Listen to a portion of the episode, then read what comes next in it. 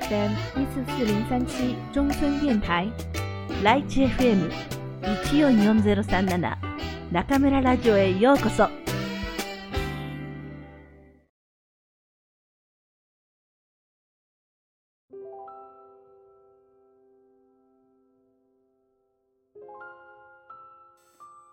グッドラック、アレックス・ロビラ。翌朝ノットは目を覚ますと、ノームと湖の女王の話を思い出した。まだ信じたくはなかったが、こうして一人きりで森の中にいると、誰も自分の味方などしてくれないような惨めな気分になった。自分は運に見放されてしまったのだ。その考えが頭の中をぐるぐると回り続けていた。一体こんなことをして何になるというのだろう。やめてしまおうかという考えが浮かんだ。暖かいベッド、人々の話し声、美味しい料理。何もかもが懐かしく、輝かしく思えた。だが、ノットは力強く首を振り、その考えを頭から追い払った。俺は必ず魔法のクローバーを見つけてやる。ノットは自分を励ますように力強く立ち上がると、馬にまたがり、これまで通り行く先々で魔法のクローバーのことを尋ねて回った。しかし、やはりこれまでと同じように、そのありかを知っている者はいなかった。出発して3時間も経たないうちに、ああ、結局今日も昨日と同じだ。とすっかり意気消沈し、とぼとぼとうろつき回る彼がいた。その時、ふとある思いが頭をかすめた。木々の女王セコイアならば何か知っているかもしれない。セコイアはこの森の主であると噂に聞いた覚えがあった。ノットは馬を森の中心へと向けた。魅惑の森はセコイアを中心に広がっていた。というのは、この森で一番古い木が彼女だったからだ。それから何万年もかけて、森はゆっくりゆっくりと広がっていった。つまり、セコイアは森のすべてを知り尽くしていると言ってもよかった。森の中心が近づいてくるにつれて、ノットの中で期待と興奮が高まっていった。もう望む答えを半分くらいは手に入れたような気分になっていた。その姿を一目見て、セコイアだと分かった。いかにも森の長老にふさわしい苔むした大木で、思わず言葉を忘れてしまうほどの雄大さだった。ノットは馬を降りると、セコイアに歩み寄った。セコイア、木々の女王よ、話がしたい。だが返事はなかった。ノットはもう一度呼びかけてみた。セコイア、木々の女王よ。お前に話があるのだ。答えてくれ。私を知らぬか？騎士のノットだ。その声に、あたりの枝がざわざわと動き始めた。セコイアが目を覚ましたのだ。ノットは固唾を飲んで、彼女の言葉を待った。これはこれは、噂の騎士殿だね。話は聞いてるよ。森の声は枝を渡り、根を通り、全部私のところに届くのだからね。深みのある落ち着いた声だった。何やら探し物をしているそうじゃないか。さあ、聞きたいことがあるなら早く聞いて。また眠りにつかせておくれ。何せ五千歳も超えると疲れて仕方がないのさ。それでは手短に済ませよう。今日から二日後、この森のどこかに魔法のクローバーが生えると聞いた。だが、ノームも湖の女王もそんなものは知らぬという。そこでこの森の長老である貴殿に聞きに来たのだ。知っているのならば、ぜひ教えてほしい。セコイアは返事をする代わりに黙ったままじっと考え込んだ。五千年分の年輪に刻み込まれた記憶を一つ一つ遡りながら、魔法のクローバーの記憶を探し始めたのだ。ノットはじりじりしながらそれを待っていたが、セコイアはなかなか口を開こうとしない。さあ、早くしてくれ。セコイアよ。私は急いでいるのだ。やれやれ。人間というのはせっかちな生き物だね。セコイアは言った。今考えているところだよ。もうちょっと静かに待っておいで。さらに時間が過ぎたが、相変わらずセコイアは黙ったまま答えようとしなかった。ノットはセコイアに無視されているものと思い、ついに痺れを切らすと、馬の方へ引き返しかけた。お待ち。セコイアが言った。どうやら本当のようだよ。この森には魔法のクローバーなど生えたことはない。この五千年の間、一度もね。そんなまさかという思いと、やっぱりそうだったかという思いが同時にこみ上げ、ノットを絶望の淵へ追い詰めていく。やはりノームの言うように、マーリンの言ったことが嘘だったのだ。自分はきっとまんまと一杯食わされたのだ。ノームにも、湖の女王にも、そしてセコイアにも同じことを言われ、ノットはすっかり惨めな気持ちになってしまった。魔法のクローバーはこの森には生えないという現実が高い壁となって彼の前に立ちふさがっていた。はじめから自分の手には運など握られていなかった。それを信じようとした自分にすら彼は腹が立った。ノットはセコイアに背を向けると馬にまたがりその場を後にした。シドアといえば今日もまた一層爽やかな気持ちで目を覚ましていた。その横では豊かな土が水を含み、魔法のクローバーが芽吹くのを待っているかのようだった。彼は自分がこしらえた小さな場所を眺めながら、植物を育てるには他に何が必要かと考えを巡らせた。土、水とくれば、あとは日光だ。だが、そこは木々の枝で幾重にも覆い尽くされていて、漏れてくる光などはほとんどと言っていいほどなかった。それに、どの程度の日光で魔法のクローバーが育つのか彼は知らなかった。植物のことならば、セコイアに聞いてみるのがいいだろう。森の長老である彼女ならば、答えを知っているかもしれない。シドは馬にまたがると、セコイアのいる森の中央へと出かけていった。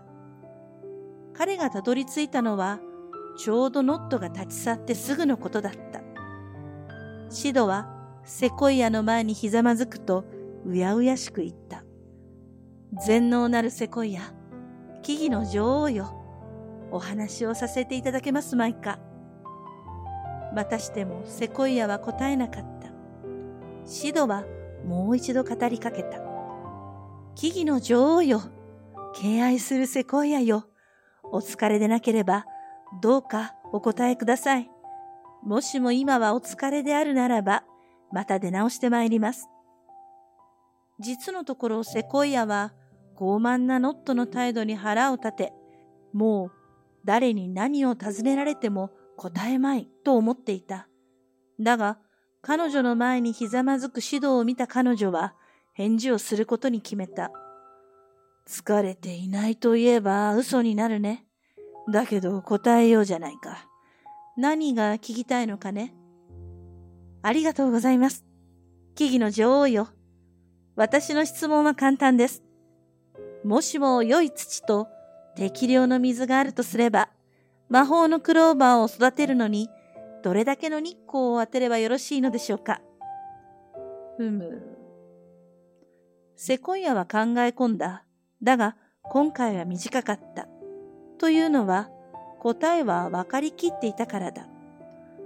日陰と日向が半々になるようにしなさい。だが、そんな場所がこの森にあるとは思わないね。見ての通り、ここはどこに行っても日陰ばかり。それで魔法のクローバーが育たないのさ。さあ、これが答えだよ。もう一人にしておくれ。その前にもう一つだけ。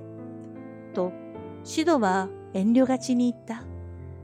もしよろしければ木々の枝を少し落とさせていただけますまいか。好きにするといいよ。セコイアは答えた。枯葉落とすだけでちょうどいい日の光が入ってくるようになるはずさ。それに、その方が木々も喜ぶだろう。この森の住人は怠け者ばかりでね。誰もそうやって手入れなんかしちゃくれないんだ。みんなもう五千年もそういうことを先延ばし先延ばしにしてきたからね。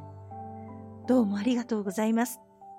シドは丁寧に礼を言うと、セコイアのもとを後にした。土を引いた場所に帰り着いた頃には、すでに日は傾き始めていた。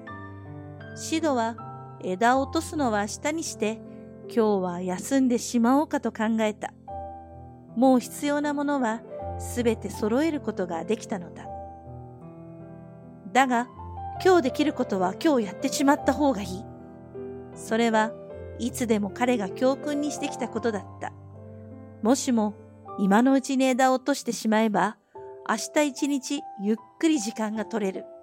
そうすれば、見落としたことがあっても、なんとかなるはずだ。彼は疲れた体に鞭打って木に登ると、剣を抜き、枯れ枝を落とし始めた。何しろ、十本以上の木から枝を落として回ったので、作業が終わる頃には、すっかりくたびれ果てていた。彼は重い体を横たえると、新しい土の匂いを嗅ぎ、水流の音に耳を傾けながら、木々の隙間に現れた夜空を見上げた。星が美しく瞬いている。自分がこしらえたものは、ほんの小さな場所だけだが、そうして寝転がっていると不安は少しずつ消え去っていくようだった。目をつぶると、クローバーの葉の形までがはっきりと想像できた。小さなハート型をした葉が4枚、朝の光を受けてキラキラと輝いている。彼は深く息を吸い込むと、幸せそうに眠りに落ちていった。クローバーが芽を出すまであと2日。下ごしらえを先延ばしにしてしまえば、幸運は絶対に訪れてはくれない。どんなに大変でも、今日できることは今日してしまうこと。小石。6日目。ノットは絶望のどん底にいた。どうあがいても絶対に魔法のクローバーを見つけることなどできはしない。そう思うと森にいることさえ馬鹿らしく感じられた。森にいるなんてまだ魔法のクローバーが見つかるとでも思っているかのようだ。だが、もうマーリンの言葉を信じているのかいないのか、自分でもわからなかった。ノットは行くあてもなく森の中をたださまよい続けた。もしかして、そうしていれば何かが起こるかもしれない。という淡い期待と、こんなに望んでいるのになぜ運は自分に向いてくれないのか、と嘆く気持ちを胸に。やがて彼の目の前に天をつくような険しい岩山が姿を現した。その山のことなら聞いたことがあった。すべての石の母、ストンが住むと言われている厳しき岩山だ。ノットは初めて目の当たりにするその険しさにすっかり心を奪われた。そうだ。この頂上から森を見渡し続けているストーンならば、何か知ってるのではあるまいか？ノットはしばらく考えてから岩山を登り始めた。頂上まで登るのは思いのほか大変だった。たどり着く頃にはもう太陽は西へ大きく傾き始めていた。ノットは見晴らしのいい頂上からストンの姿を探した。石をどかし、岩の影を覗き込み、時には声をかけてみた。その声に大きな岩に止まっていた鮮やかな青い鳥が勢いよく飛び立ち逃げていった。ノットは驚いて一歩飛びのいた。ちょっと何するのさ？鳥が驚くじゃないか。いきなり鳥が飛び立った大岩から声が聞こえた。おやまあ、これはこれは、魔法のクローバーお探しの騎士さんじゃないか。森じゃすっかり噂の種だよ。クローバーは見つかったのかい？ストーンはさもおかしくてたまらないというように小さな声で、しかしノットに聞こえるように笑ってみせた。知っての通りさ。ノットはむっとしながら言った。教えてくれストーンよ。この森には絶対に魔法のクローバーが生えないというのは本当なのか？この山の石の隙間にでも生えているのではないか？まさか。ストーンは大声で笑い出した。こんなにゴロゴロ石が転がっているところに魔法のクローバーなんて生えやしないよ。お前さん、森をうろついてる間におかしくなっちまったんじゃないのかい？もう散々聞いたことだろうが、この森のどこにも魔法のクローバーなんて生えやしないんだ。もう何を言い返す気にもなれなかった。ノットは深く長いため息を一つつくと、ストンの笑い声を背中で聞きながら山を降り始めた。もう魔法のクローバーなどどうでもいいような気がした。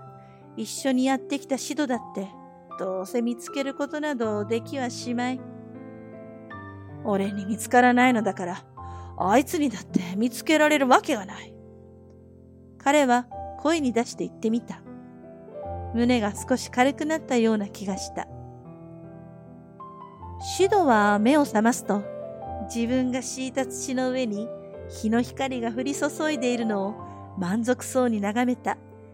キラキラと光を跳ね返す水流を見ていると、水の流れる音までが昨日とは全然違うように思えてきた。自然と頬が緩んだ。その場所に魔法のクローバーが入るかどうかはもう気にならなくなっていた。ともあれ、あと一日しかない。シドはこの一日を何か見落としていることがないか確かめるために費やすことに決めた。土、水、日光。他には何か必要なものがあっただろうか。シドは馬に乗って森のあちこちに出向き、そこで出会った生き物たちに魔法のクローバーのことを尋ねて回った。だが、誰もシドが知っている以上のことは知らなかった。さて、一体どうしたものかとシドは考え込んだ。もしかしたら、本当にもう下ごしらえは整っていて、あとはただ待っていればいいだけなのかもしれない。黙々と考えながら馬を進めているうちに、シドは厳しき岩山のふもとにたどり着いていた。もしかしてこの山から見下ろせば何か見つかるのでは？彼は馬を木につなぎ止めると山を見上げてみた。登るのはなかなか骨が折れそうだ。しばらく迷ったが、とにかく正しいと思ったことをやるしかない。今までもそうやって結果を残してきたのだから。彼は岩山を登り始めた。登ってみれば、頬を撫でて過ぎていく風は心地よかったし、上に行くほど遠くまで見渡せるようになってくるのも楽しかった。頂上から見下ろしたら、一体どんな気分だろうと胸を躍らせながら登り続けているうちに、いつの間にか、シドは頂上にたどり着いていた。そこからの景色は本当に素晴らしいものだった。すっかり夕暮れに包まれた森は、オレンジ色に光り輝き、まるでおとぎの国に迷い込んだかのようだった。シドはその美しさに目を奪われながら、手近な石に腰掛けた。たとえ何も見つからなかったとしても、この景色を見られただけで山に登った甲斐があったというものだ。ちょっとあんた、どきなさいよ。突然座っている岩から大声が聞こえた。シドは驚いて岩から飛びのいた。岩が喋った。ただの岩だと思ったら大間違い。私はすべての石の母、ストンさ。岩はむっとした声で続けた。あんたは魔法のクローバーを探しているって騎士かい？これは失礼いたしました。すべての石の母ストンよ。シドは膝をつくと深々と頭を下げた。まさに魔法のクローバーを探している騎士にございます。で、クローバーは見つかりそうかい？ストーンはおかしくてたまらないといった様子で笑いをこらえながら言った。そのことでお聞きしたいのですがよろしいですか？そんなこと言われても、あたしゃ石だからね。クローバーのことなんて詳しくないよ。ストーンは笑うのをやめた。まあ、聞くだけ聞こうじゃないか。言ってごらん。土、水、日光。この三つの他に何があればクローバーは育ちますか？ストーンはしばらく考えてから言った。その三つがあれば育つよ。魔法のクローバーって言ったって植物なんだからね。ただし、魔法のクローバーはただのクローバーじゃないから、普通に育てようったってそうはいかないのさ。とおっしゃいますとシドの胸の奥に希望の火が灯った。石さ。ストーンは答えた。土の中に石ころがあると魔法のクローバーは育たないのさ。ただのクローバーよりんと弱いからね。でも、この森にはわざわざ石ころを一つ一つ取り除いてくれるような、まめな御人はいやしない。だから魔法のクローバーなんて生えたことがないんだ。なるほど。シドは思わず手を打っていた。やはりこの山に登ったのは正解でした。いや、そんな大事なことをお教えくださり、どうお礼を申し上げてよいか。礼なんていいよ。ストーンは答えた。私はただ知ってることを話しただけなんだから。シドはもう一度深々とストーンに頭を下げた。太陽は先ほどよりもずっと西に傾いている。早く戻ってなんとか明るいうちに石を全部取り除いてしまわなくては。彼は全速力で山を駆け下りると大急ぎで馬を走らせた。息を切らして土を敷いた場所へ戻った彼は、馬に水流の水を飲ませながら土を掘り返してみた。そこには細かい石ころがたくさん含まれていた。彼は丁寧に一つ一つつまみ出していった。危うくこれまでやってきた下ごしらえをすべて無駄にしてしまうところだった。土、水、日光までは知っていたが、さすがに石ころのことまでは自分で気づくことができなかった。その夜、シドは横になりながら自分の耕した場所を眺めた。横には取り除いた石ころがたくさん積み上げられていた。昨日のうちに枝を落としておいて本当に良かったとシドは思った。もしも今日まで伸ばしてしまっていたら、石を取り除いている時間などなかっただろう。彼は目をつぶると、また魔法のクローバーが目を出すところを思い描いてみた。昨日よりもさらにはっきりとその様子が浮かんだ。葉から漂ってくるすがすがしい香りや、葉についた朝露の冷たさまでもが手に取るように想像できた。さて、とにかくできることはすべてやった。あとは明日の朝を待つだけだ。明日の朝、この土から魔法のクローバーは芽を出してくれるのだろうか。自分の知っていることが全てとは限らない。幸運をつかむには、あらゆる可能性に目を向けなくてはならない。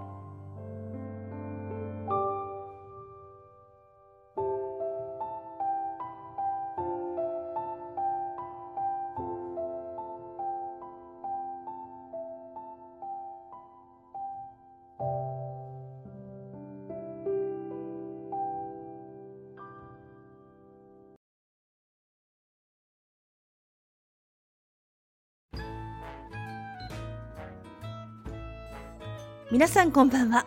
今夜も中村ラジオへようこそ。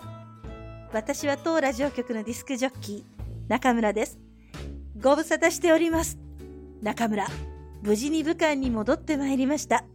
今年も頑張って中村ラジオをお届けしていきますので、リスナーの皆さんも楽しく頑張って聞いてくださいね。この約3週間、中村は日本でいろいろ忙しくやっておりました。前半は前回の放送でお知らせした通り、大学の卒業証明書の認証の件であちこち行きました。卒業後、23年ぶりに訪れた母校は改築され、あの頃とはかなり違っておしゃれになっていて、今なら楽しく通えたのに、とつい一つため息をついてしまいました。時代は常に変わり、いろいろと便利になっていきますね。そして、春節が過ぎて2月13日に就航した春秋航空の武漢成田便第1便に乗って、くんくんが武漢からやってきました。彼女を迎えに、去年の4月にオープンした成田空港の第3ターミナルに行ったんですが、第3ターミナルは LCC 専用のターミナルで、さすがに第1、第2ターミナルとは趣が異なり、カジュアルな感じでしたね。夜の8時頃の到着だったので、私たちと私の妹の3人は、まず空港近くのホテルに向かい荷物を置いた後、成田の夜の街に繰り出しました。初日の晩ご飯はお肉が好きなくんくんのために牛角という焼肉屋で日本の生ビールと焼肉を堪能。お腹いっぱいになるまで食べたらすぐホテル？いえいえ、そんなわけがありません。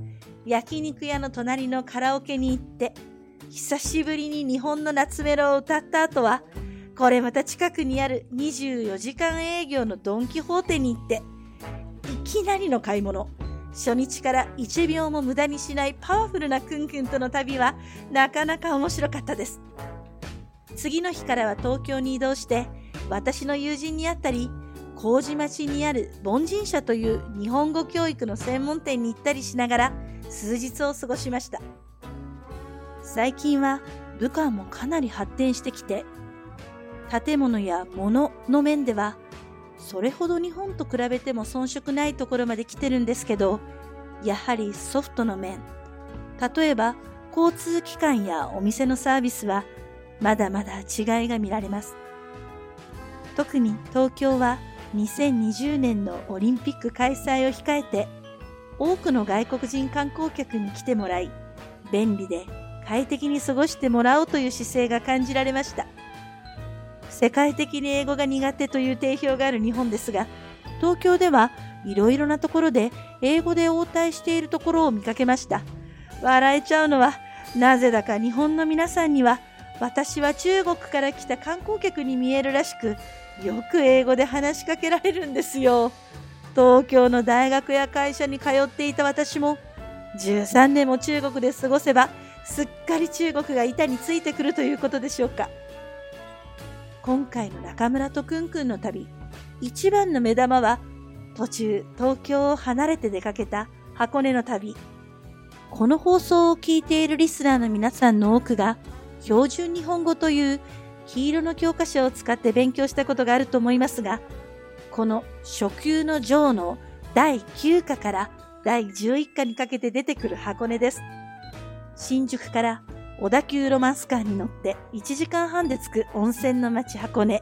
1日目はあいにく天気が悪かったのですが、2日目には芦ノ湖の遊覧船から雪をいただいた富士山を拝め、初めて富士山を自分の目で見たくんくんは大感激のようでした。ピャオルーの中で、李さんが小野さんや長島さんと出かけた世界中の有名な作家の彫刻がある箱根彫刻の森美術館にも行ってきて、まるで流行りの聖地巡礼みたいな箱根の旅。メインは何と言っても温泉ですね。二度目の来日ですっかり大浴場に慣れたくんくんも、すっかりご満悦。これぞ、まさに体験型旅行の醍醐味ですね。皆さんもぜひ日本の温泉を味わっていただきたいと思います。ただ、大浴場に入るときは、周りの日本人の様子を見て同じようにするといいと思います。もし、間もなく日本に旅行に行くから、日本のいろいろなマナーが知りたいという方がいましたら、微信ゴンジョンハオの方にご質問くださいね。旅の楽しみは何と言っても美味しい食べ物。日本人とはいえ、今はほぼ外国人のような中村。とろろと納豆の好きなくんくんといろいろ食べてまいりました。刺身に寿司に豚骨ラーメン。日本酒もエビスビールもしっかりいただいて。でも、毎日1万5千歩ぐらい歩いていたせいか、少し体重が減りましたと言いたかったんですが、武漢に来て1週間でまた戻ってしまったようです。恐るべし中華料理。頼まれていた買い物も済ませて、さあ、武漢に戻る最終日。すんなり行くと思ったら、成田空港でまさかの大混雑。並びに並んで、やっとチェックインが終わったら、もう出発まで30分。出国審査、セキュリティチェックが終わったら20分しかありません。ファイナルコールでせき立てられる中、免税店で白い恋人とロイズのチョコレートをなんとかゲットして走りながら飛行機に乗り込みました。これから成田空港から春秋航空をお使いになる皆さんは、くれぐれもチェックインはお早めに並んでくださいね。さて、無事に武漢に戻りました。これで愛する猫ちゃんたちに会えると喜んだのもつかの間。冬休みの3週間、離れ離れで預けられていたママ猫のマルと娘のカッパ。なんと、マルはカッパを、可愛い娘を忘れてしまっていました。一日早く私の部屋に帰ってきたカッパを、マルは縄張りを表す侵入者とみなし、歯を向いてうなり声を上げます。カッパは大好きなママのそばに行きたくて近寄ろうとするのですが、マルはカッパが視界に入るだけでシャーッと威嚇します。私たちがカッパを触った手でマルを抱こうとすると、これまたうーっとうなる始末。猫がこんなに焼き餅を焼くなんて、これが世に言う二股かと妙に納得してしまいました。あんなに仲が良かった親子がこんなになってしまうなんて、ずっとやきもきしていましたが、昨日あたりから視界に入ってもうならないようになり、今日はついに隣同士で寝てもしばらくは大丈夫というところまで関係が改善しました。丸はもともと繊細で気が小さい猫なんですが、のんびり屋でちょっとずうずうしいカッパがどんどん近寄っていった結果ですね。でも少し度が過ぎると、すぐ丸はうーっとうなりますから、まだまだ時間が必要なようです。何はともあれ、今日の放送で2匹のニャンゲン関係が解放に向かっていることがご報告できてほっとしています。今年もいろいろありそうな中村ですが、何事も焦らず諦めず頑張っていこうと思っています。先日、微信公众号中村アンダーバーラディオでは、リスナーの皆さんに日本お土産お裾分けキャンペーンを行いました。今回見事に景品をゲットされた方、おめでとうございます。惜しくもゲットできなかった皆さん、4月にもう一回企画してますので、どうぞお楽しみに。まもなく3月、春到来です。今年も元気に頑張ってまいりましょう。それでは皆さん、また次回、ここでお会いしましょう。おやすみなさい。